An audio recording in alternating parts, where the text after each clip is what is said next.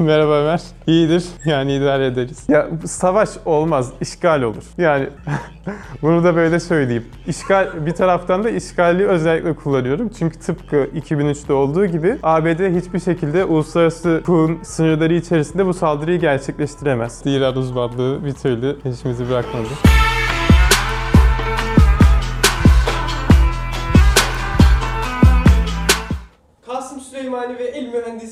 Adlı bir adam öldürüldü. Bu iki adam kim ben bilmiyordum. Süleymani ile el mühendisi Hani geçen videoda bahsetmiştik devrim muhafızları diye işte bayağı şeyde önemli rol oynamışlardı. Orta Doğu politikasında İran'ın en önemli aktörler bu adamlar ve bu adamlar bu devrim muhafızlarının en tepe noktasında bulunan insanlar. El mühendisi birazcık daha Irak'la sınırlı bir yetki alanına sahip ama Kasım Süleymani ülkenin ikinci adamı. Birinci sırada Hamenei geliyor, ikinci sırada bu adam geliyor. Yani dış politikası tamamen bu adamın düşünceleri üzerine şekillenmiş İran'ın. Ruhani'den daha mı önde? Evet. Bu saldırıyı ABD'nin gerçekleştirmesi beklenen bir şey miydi? Veya bütün bunlardan bağımsız ne anlama geliyor yani? Niye böyle bir şey yaptılar? Tamam önce ne anlama geliyor onu kısaca söyleyelim. Zaten Süleymani'nin pozisyonunu söyledik. Yani çok önemli bir adamdı. Özellikle İran dış politikası anlamında. Dolayısıyla bu adamın öldürülmüş olması bütün organizasyonel yapıyı ama aynı zamanda da stratejik aklı bir anda çökertmiş oldu. Bu şu anda ne yapacağını İran kendisi bile tam olarak bilmiyordu. Yani bir daha onu düşünüp bir şeyler kurması gerekiyor. Bu adamın yerine kim gelecek? Gelen kişi nasıl bir role sahip olabilecek ve aynı etkiyi gösterebilecek mi? Bunlar hep soru işareti. Dolayısıyla büyük bir organizasyonel sıkıntıya girmiş oldu İran. İlk soruya da şöyle diyebiliriz. Bir taraftan bekleniyordu ama bir taraftan da bu kadar ileri bir adım beklenmiyordu tabii ki Amerika'dan. Çünkü Türkiye'de fazla konuşulmuyor ama Nisan aylarında devrim muhafızları Amerika tarafından terörist bir organizasyon olarak tanındı. Bunun amacı olarak ne olabilir diye düşünüldüğünde insanların aklına devrim muhafızlarının önemli yetkili, yetkililerinin öldürülmesi bu sayede meşruiyet kazanabilir, uluslararası hukuka uygun hale getirilmiş olur diye düşünülüyordu.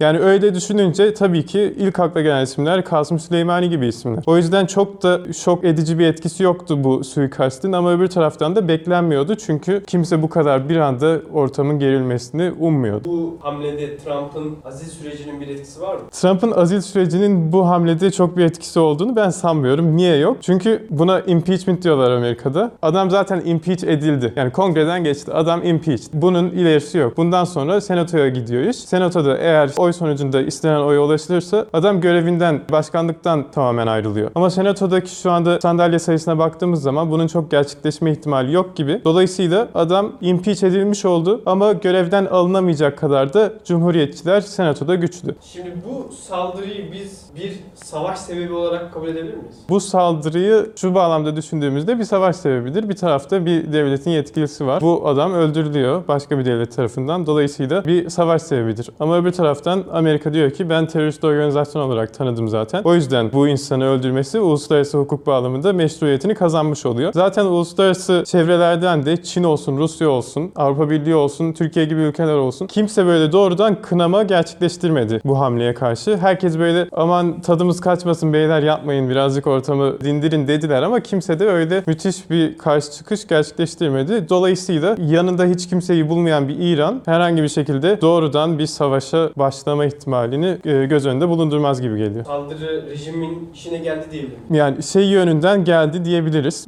Geçen videoda da bahsediyorduk. Gergin ortam her zaman rejimin işine yarıyor. Çünkü halk desteği daha fazla artmış oluyor. İşte milliyetçi bir halk falan filan. Yani o kısım doğru. Ama sonuçta daha yakın zamanda işte bir, bir buçuk iki ay önce İran'da çok büyük gösteriler yaşandı. Son 30-40 yılda yaşanmayan gösteriler yaşandı ve bunlarda 600-700 sayıda insan hayatını kaybetti. Rejimin baskısı sonucunda. Şimdi bu insanlar tamam belki bunları kısa bir süreliğine sineye çekebilirler. Kendi ülkelerine karşı böyle bir şey yaşandığı için. Ama uzun vadede sonuçta ekonomik durum ortada. Otokrasinin de var olduğu ortada. Dolayısıyla asıl temel sorunlar çözüme kavuşmadan o ülkede yani İran'da herhangi bir şekilde protestoların vesaire dinmesini çok da beklemiyorum. O yüzden kısa bir süreliğine rejim güçlenmiş olabilir ama uzun vadede yine aynı sorunlarla karşı karşıya kalacaktır. İran'ın karşı hamlesine ne diyorsun? İran'ın karşı hamlesi İngilizce yazan basına göre bakıldığı zaman biraz komik komik kalıyor açıkçası. Irak'ta Amerika'nın 9 tane üssü var, askeri üssü var. Bunlardan bir tanesine füze saldırısı gerçekleştirdi ve İranlı yetkililerin iddiasına göre 80 tane Amerikan askeri öldü diye hatırlıyorum. Ama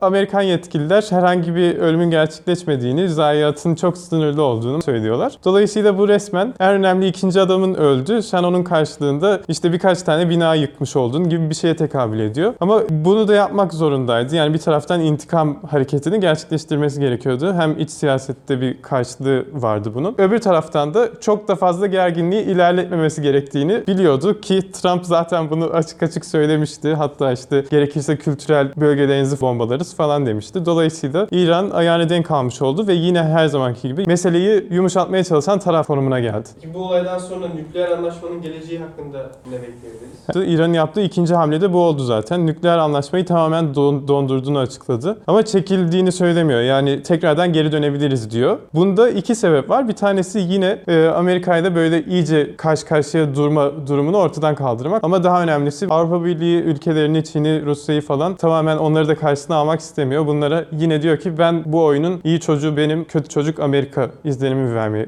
veriyor gibi. Ama şu anda donmuş durumda. Çok da bu nükleer anlaşmanın tekrardan hayata döneceğini sanmıyorum. Olursa yeni bir şey olur gibi geliyor bu saatten sonra. Üçüncü Dünya Savaşı çıksın beklemiyorsun.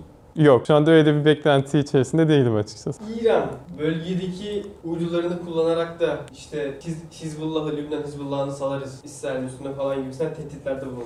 Tehditlerin bir karşılığı var mı? İran'ın tehditte bulunabileceği iki nokta vardı. Tarihsel olarak bu noktalara değiniyor. Bir tanesi işte senin bölgedeki müttefiklerine saldırırız yaklaşımı. İkincisi de Hürmüz Boğazı'nı kapatırız. Hürmüz Boğazı'nı kapatırız diyemiyor şu anda. Çünkü Hürmüz Boğazı'nı kapatmış olması Amerika'dan çok diğer Asya ülkelerine zarar verecek bir şey ve aynı zamanda İran'ın ekonomisini tarumar edebilecek. Bu da aynı zamanda rejimin çok daha büyük sıkıntı yaşayacağı anlamına geliyor. Dolayısıyla böyle bir tehditte bulunamıyor. E şey tehdidinde bulundu zaten. İşte gerektiğinde ben senin roketlerle üstlerini bombalayabiliyorum. Ama tabii ki boş üstlerini bombalıyor. Çünkü dolu üstü bombalarsa çok daha büyük şeyler gelecek başına. Ama bir taraftan da İsrail'e falan da ne kadar saldırabilir? İsrail'in işte kendi hava savunma sistemleriyle bunları ne kadar önleyip önleyemeyeceği gibi sorular çıktığı zaman yani bunların da aslında o kadar dolu, dolu tehditler olmadığı sonucuna varabiliyoruz. Peki bütün bu gelişmelerin Türkiye'ye etkisi ne olur? Türkiye'ye etkisi yine bu şey meselesinde olur gibi geliyor bana. İki nokta var. Bir tanesi bu Amerika uzun vadede Irak'tan çıkmak zorunda kalabilir. Birbiriyle şu anda